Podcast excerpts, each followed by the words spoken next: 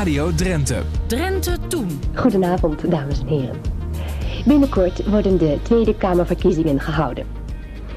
De activiteiten van de Boerenpartij draaien weer op volle toeren. De Boerenpartij heeft het niet gemakkelijk. Als gevolg van een hetze door de grote partijen, gesteund door de pers, radio en tv, worden sommige van onze gekozen leden in gemeenteraden genegeerd en geïntimideerd. Maar, kijkers, maakt u zich geen zorgen. Onze partij die haar opkomst te danken heeft aan het vastbesloten en moedige verzet van drie eenvoudige boerengezinnen in het Hollandse veld, zal ook deze strijd weerstaan. Hollandse Veld. Daar werden op 6 maart 1963 drie boeren en hun gezin uit huis gezet door het landbouwschap, omdat ze de heffingen van dat landbouwschap uit principe niet wilden betalen. Het leidde tot de boerenopstand, de opstand der braven in Hollandse Veld en het hele land keek mee. En het leidde ook tot grote populariteit van Hendrik Koekoek, boer Koekoek en zijn boerenpartij. Je luistert naar een podcast van Drenthe Toen, waarin historicus en Amerikanist Maarten Zwiers van de Rijksuniversiteit Groningen ons mee terugneemt in de tijd. Hij verklaart de populariteit van Koekoek en zijn boerenpartij, de grote verkiezingswinsten, maar ook het interne gerommel en de uiteindelijke ondergang van de partij komen voorbij. En ook nog wel wat overeenkomsten die te vinden zijn met de huidige tijd. Gedurende zijn politieke carrière had Koekoek veel fans, ook niet-boeren. En ook had hij de lachers op zijn hand. Hij was een dankbaar onderwerp voor de vaderlandse cabaretiers. En het kwam niet in de laatste plaats ook door zijn eigen ludieke acties. Zoals deze, zijn duet met vader Abraham. Den uil is in den olie, in den olie is den uil. Den uil is in den olie, in den olie is den uil.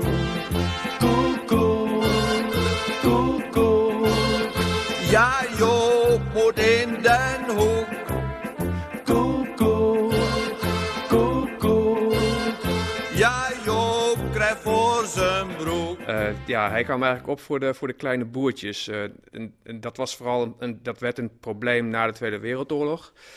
Dus de oorlog die was, die was afgelopen en, en toen was dus eigenlijk het idee van... we moeten eigenlijk nooit meer honger lijden in de wereld. En, en daar is toen een heel plan voor opgetuigd om schaalvergroting in de landbouw ook te creëren en te moderniseren. En dat werd ingevoerd door Sikko Mansholt. Dat is een politicus van de PvdA. En dat kwam eigenlijk ook voort uit een soort van socialistische gedachte van... eh, die kleine boertjes die, die leden vaak armoede en die hadden dan twee geitjes en, eh, en een koe. En eh, nou ja, dat was natuurlijk niet echt... in de moderne tijd was, paste dat niet echt meer in het beeld van, van hoe je een samenleving moet, moet inrichten. Dus wat Mansholt wilde, voor elkaar wilde krijgen was een modernisering van de landbouw... op basis van die socialistische wereldvisie van een einde aan armoede maken... en een einde aan honger maken.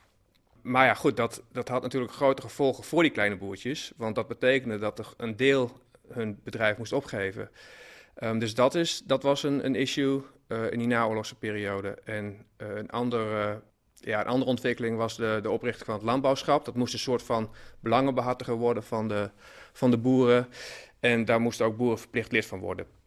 En dat stuitte ook veel, eh, veel boeren tegen de borst. En vooral ook die kleine boertjes weer. Hè. Die hadden zoiets van, ja, ik wil gewoon mijn vrijheid behouden en mijn onafhankelijkheid. En ik heb helemaal niet zo'n zo'n eh, zo'n overheidsorgaan nodig. Of ja, het was eigenlijk meer een soort van bemiddelingsorgaan tussen de overheid en dan eh, de landbouwsector. Dus daar springt Boer Koekoek, die springt daarop in, op die onvrede. En hij zegt van, ehm, ja, we moeten eigenlijk eh, onze onafhankelijkheid als boeren bewaren. En, en we moeten ervoor zorgen eigenlijk dat, dat ook die kleine boeren hun bedrijven kunnen behouden.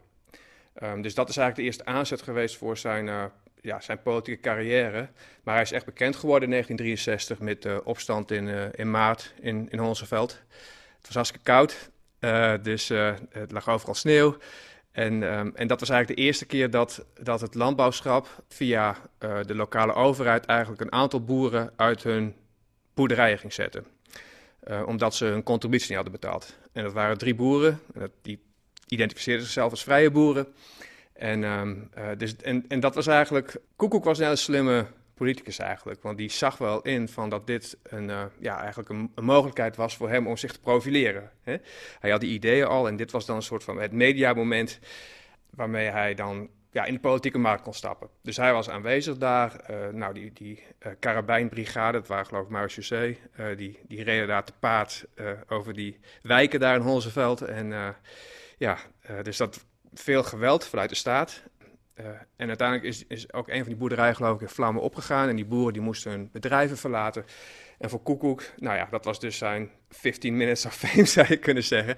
En, dan, en toen kwam je met, met drie zetels in de, in de Tweede Kamer, dat jaar ook met, uh, met de Boerenpartij. Waar Koekoek eigenlijk voor stond, was een soort van, ja, een, een, een drang bijna naar, naar onafhankelijkheid en ook een, een terugkeer naar oude normen en waarden. En dus een soort van traditionele samenleving. En ja, na de Tweede Wereldoorlog, eh, dat is de opkomst van de verzorgingsstaat, dus de bureaucratie begon te groeien. Ja, wat ik al zei van die modernisering in de landbouw, die, die begon zich te ontwikkelen.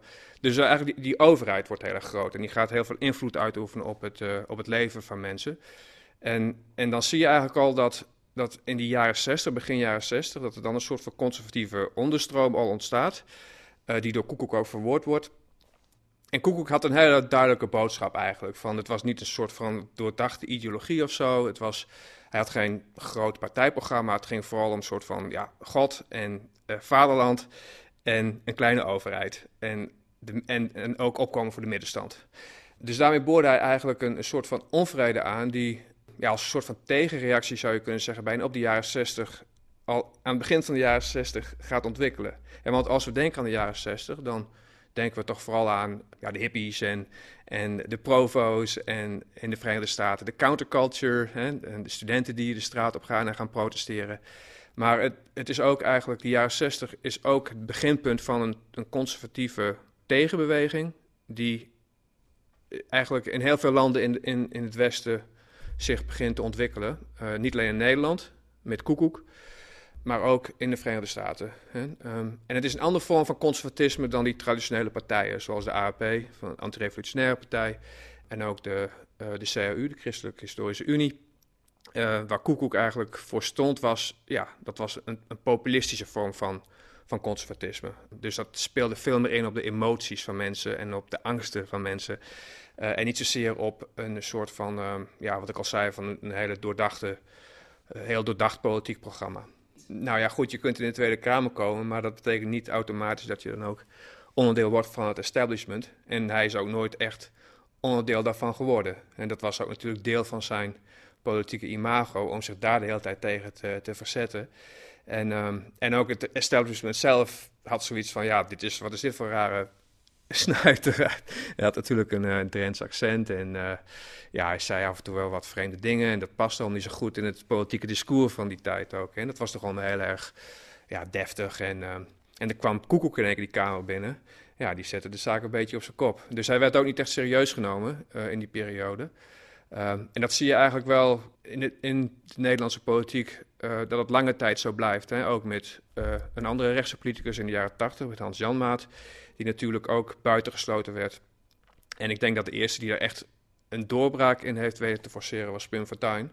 Omdat hij ook zoveel stemmen ik ging binnenhalen. Want ja, Koekoek, dat was nog echt wel in een periode waarin de verzuiling nog aanwezig was. Dat, dat, uh, dat die grote partijen gewoon ja, konden rekenen op heel veel stemmen dat gaf ook weinig ruimte voor iemand als Koekoek om echt dat te doorbreken. En ik denk dat Fortuyn, die bouwt voort eigenlijk op het grondwerk wat Koekoek heeft gelegd.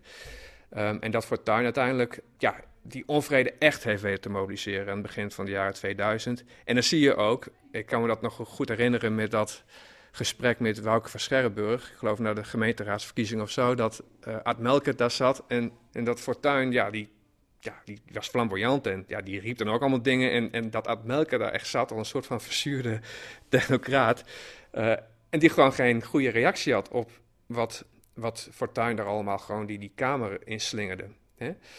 Um, dus dat was eigenlijk het, het, ja, een beetje rare vergelijking om Koekoek met Pim Fortuyn. Dat waren natuurlijk twee heel verschillende, qua stijl verschillende politici. Maar ze deden wel hetzelfde als je nadenkt over een politieke optreden. Dat ging over emoties verwoorden en, ja, en, en, en daarmee dan proberen doorbraak te forceren. Ja, dat zijn allebei, alle drie populistische politici, zou ik willen zeggen. Ja, dat het een, kijk, populisme, dat, dat, kun je op verschillende manieren definiëren. Ehm, en er is ook wel veel onderzoek naar gedaan. Um, er zijn um, wetenschappers die noemen het een dunne ideologie. Dus er zit niet echt een ja, groot wereldbeeld achter of zo. Andere wetenschappers die hebben het vooral over populisme als een bepaalde politieke stijl. Dus dat het meer gaat om een soort van ja, theater eigenlijk.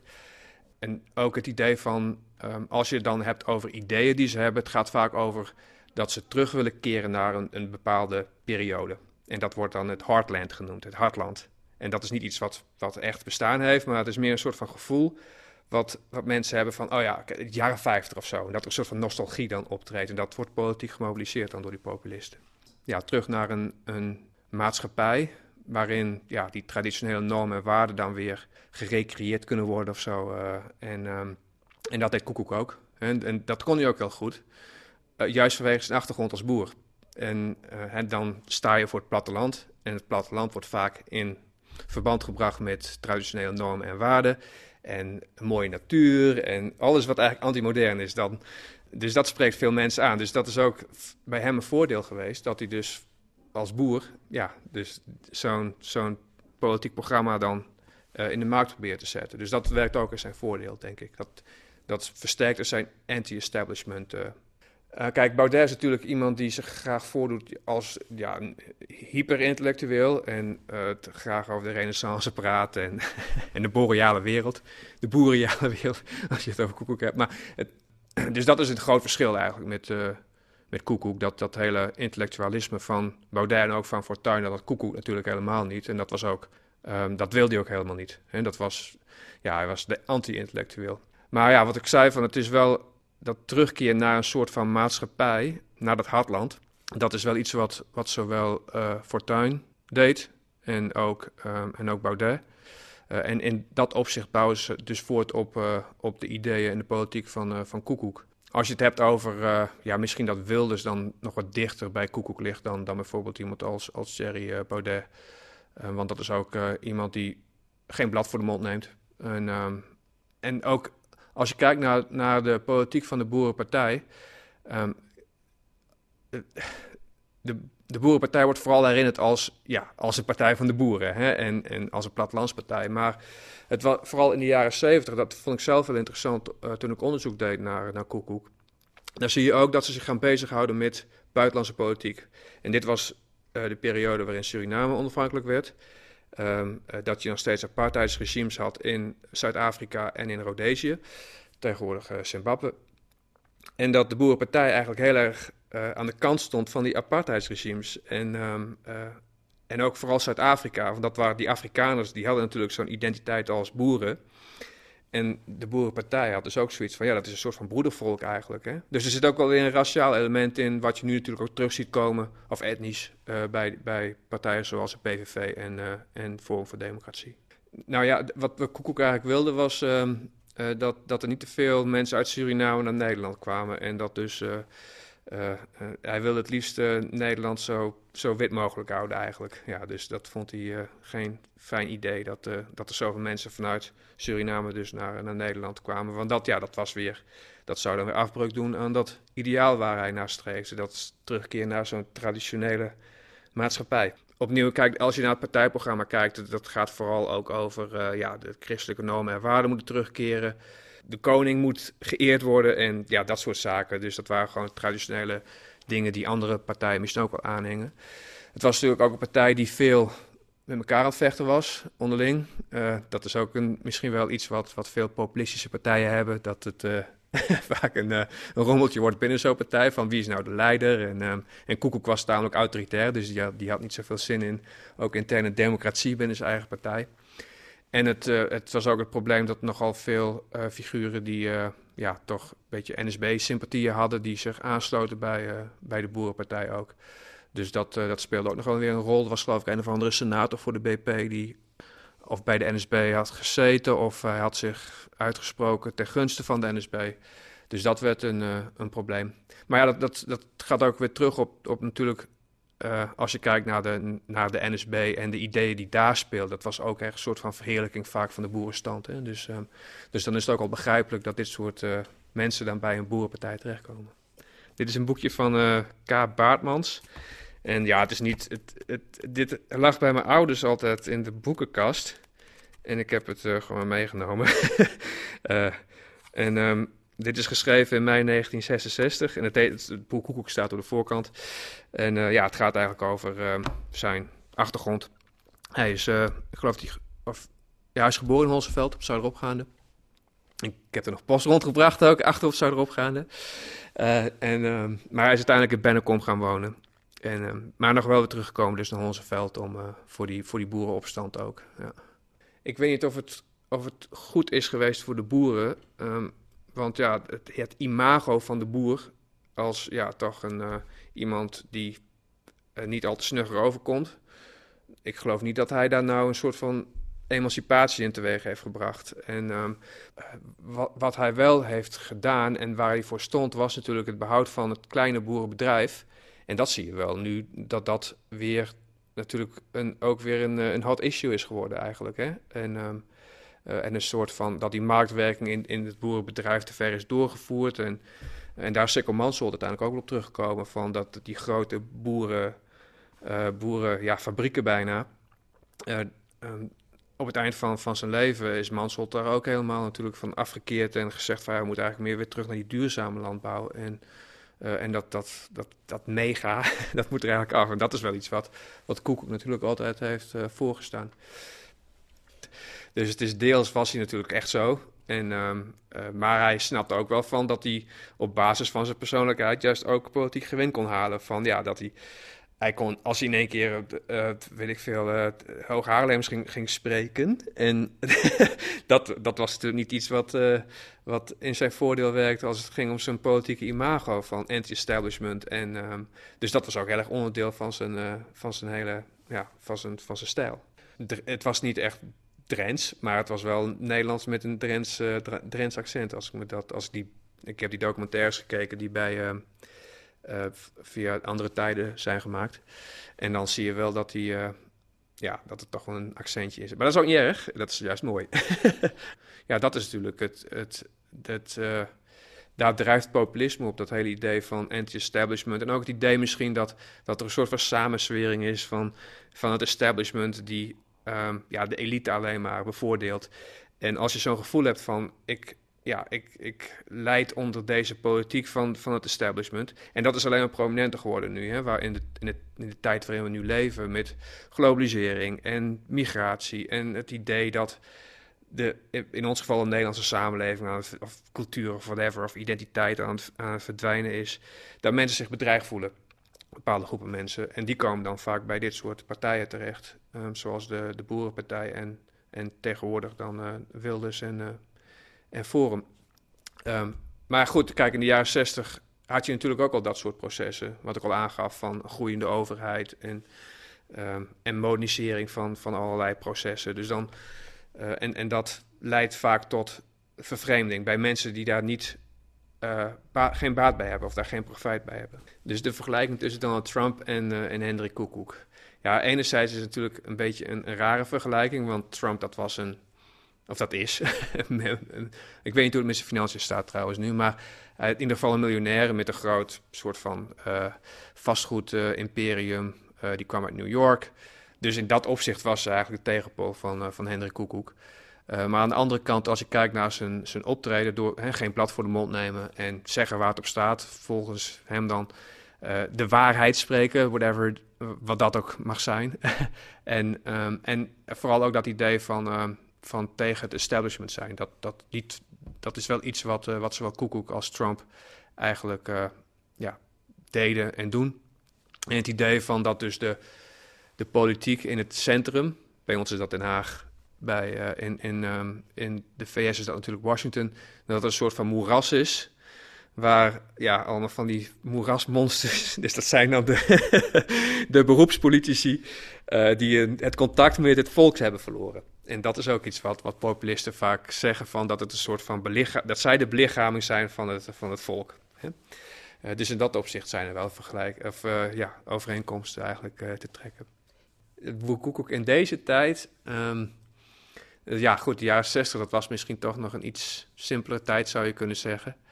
Ehm, minder, ja, had natuurlijk geen internet. En, uh, maar Koekoek was wel heel erg bezig met media. Hè? Dat, dat, wat er gebeurde in 1963, dat was voor hem natuurlijk zijn doorbraak. Dat dit op televisie kwam dat mensen in Amsterdam ook konden zien waar, waar hij uh, mee bezig was en waar hij voor stond. Dus in dat opzicht van het bespelen van de media, wat natuurlijk Trump, die was daar een, een, koning in, en uh, met Twitter en, en noem maar op.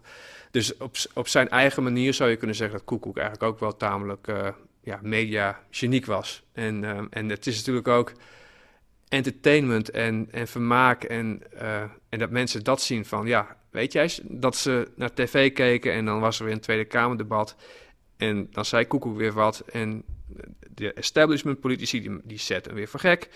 En dat levert hem natuurlijk ook een politiek gewin op van, ja, zie je wel, ze nemen gewoon onze onze leider niet serieus. En dat establishment is niet te vertrouwen. En het is goed dat hij dus op zo'n manier koekoek politiek bedrijft. Een van zijn, uh, ik zoek het even op, want dat, was grappig van als het ging over, uh, over uh, politiek bedrijven. Wat zei hij? Oké, nou bijvoorbeeld deskundigheid om goed te regeren is helemaal niet nodig. Dus het, de, je hoeft helemaal niet expertise te hebben, dat kan juist tegen je werken. Hè? Nou, dat is een beetje in die lijn van uh, dat er dus een, soort van, uh, ja, het ook opnieuw hier zie je eigenlijk dat er, uh, ja, de elitaire politiek, dat, dat was niet goed. En je hebt geen, geen experts nodig eigenlijk. Het idee van dat, dat mensen die dus geen politieke ervaring hebben, dat die eigenlijk veel beter zijn om politiek te bedrijven dan de, dan de beroepspolitici. Dat is iets wat, ook, uh, wat je vaak terug ziet komen bij, uh, bij politici. En ja, dat zie je ook bij, bij Trump was het allemaal van die oliemagnaten en Rex Tillerson en uh, ja, dat vastgoedmagnaten, noem maar op, die dan in, in, in, die, in de regering van Trump terechtkwamen. ja, ik, ik weet niet wat. kijk, je kunt een gedeformeerde beroepspoliticus zijn die elke vorm van contact met de samenleving heeft verloren. En dat is niet goed. Maar als je zakenlieden op publieke functies zet, dan moet je ook even gaan afvragen van wat, wat gaat er dan gebeuren met, uh, met de publieke zaak. Want dat het, het, uh, het oogmerk van um, zakenman is winst. en niet zozeer het, publieke, of, het publieke belang. Hè? Dus dat is, dat is ook wel problematisch. Ik denk wel dat hij graag uh, minister-president had worden, denk ik. Ja. ja, goed, het is toch iets, als je de politieke gaat, dan wil je toch ook macht hebben. En hij was altijd wel heel erg van, ja, soort, ja, dat, autoriteit en ook binnen zijn eigen partij, dat hij weinig tegenspraak dulde.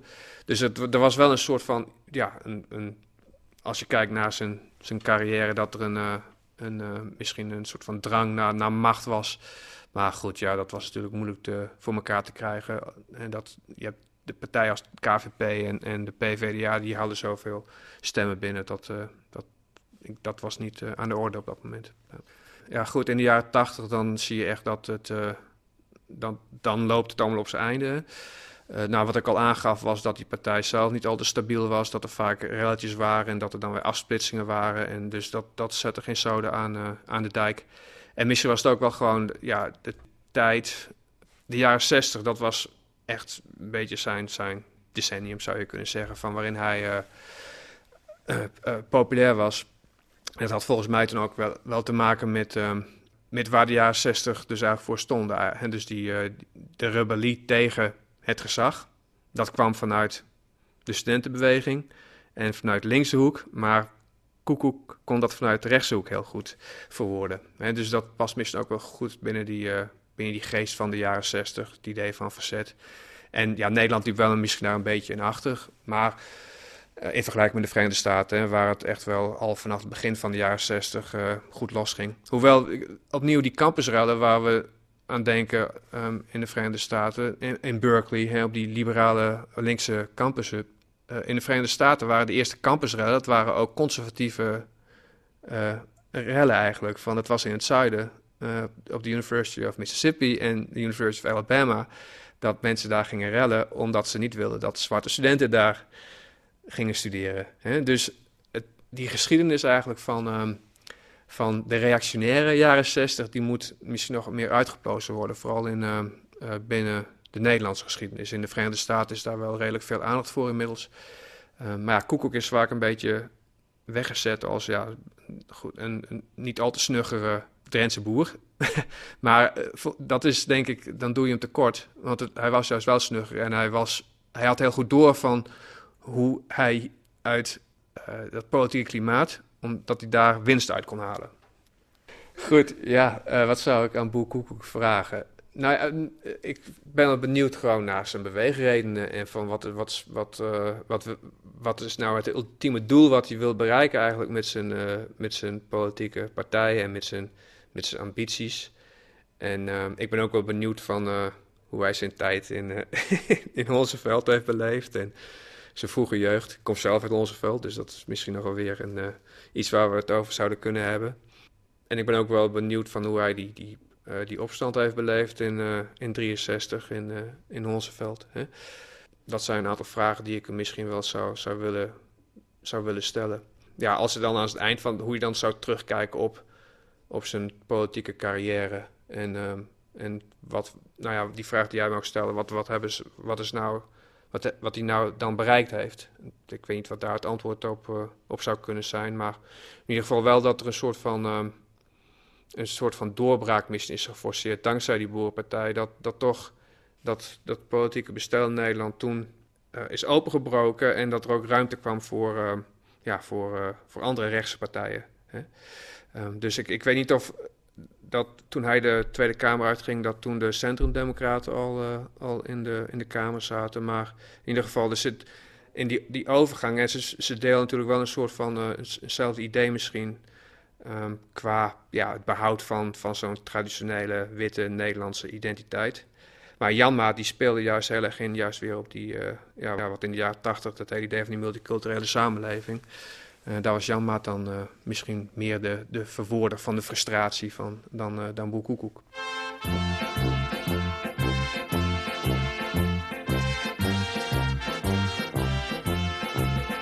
Den uil is in den olie, in den olie is den uil.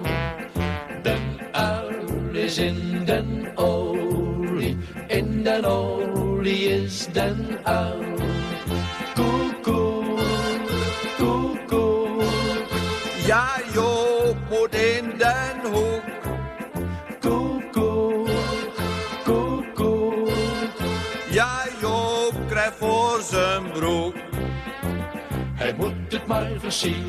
Bij al die Arabieren. Als harenmeisje met een blonde pruik.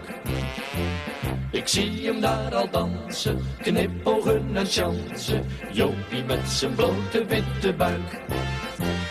En mocht het daar niet lukken bij die Arabier, dan rijden we voortaan op lekker schuimend bier. Den uil is in den olie, in den olie is den uil.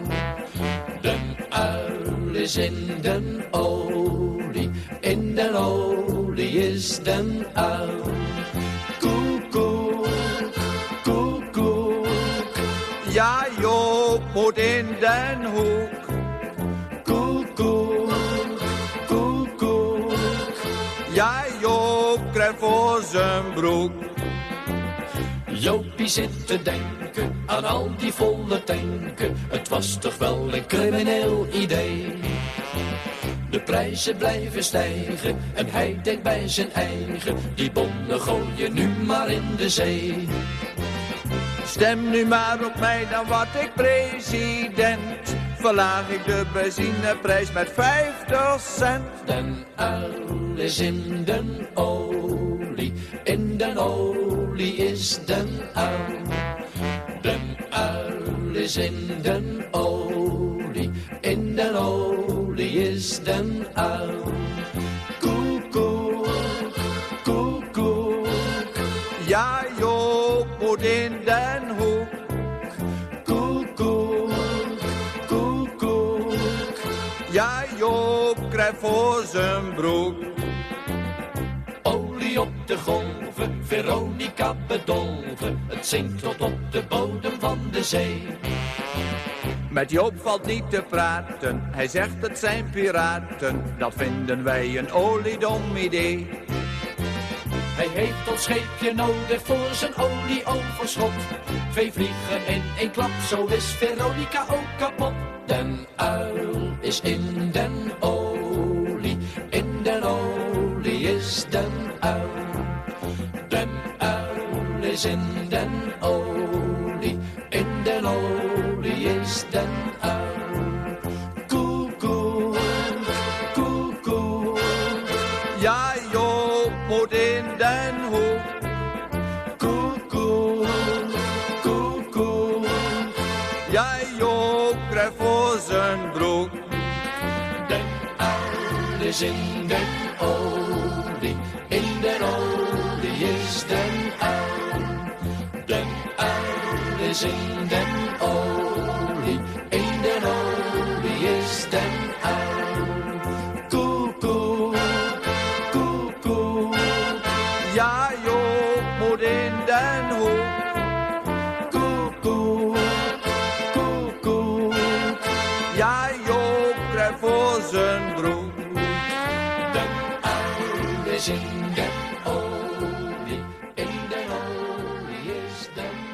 Je luisterde naar een podcast van Drenthe Toen. Elke week komen er weer nieuwe bij en ze zijn te downloaden via je podcast-app. Of kijk even op onze website rtvdrenthe.nl. Daar vind je ook andere podcasts. En vond je het leuk of heb je tips? Laat dan een beoordeling achter. Dat vinden wij weer leuk. Dank je wel.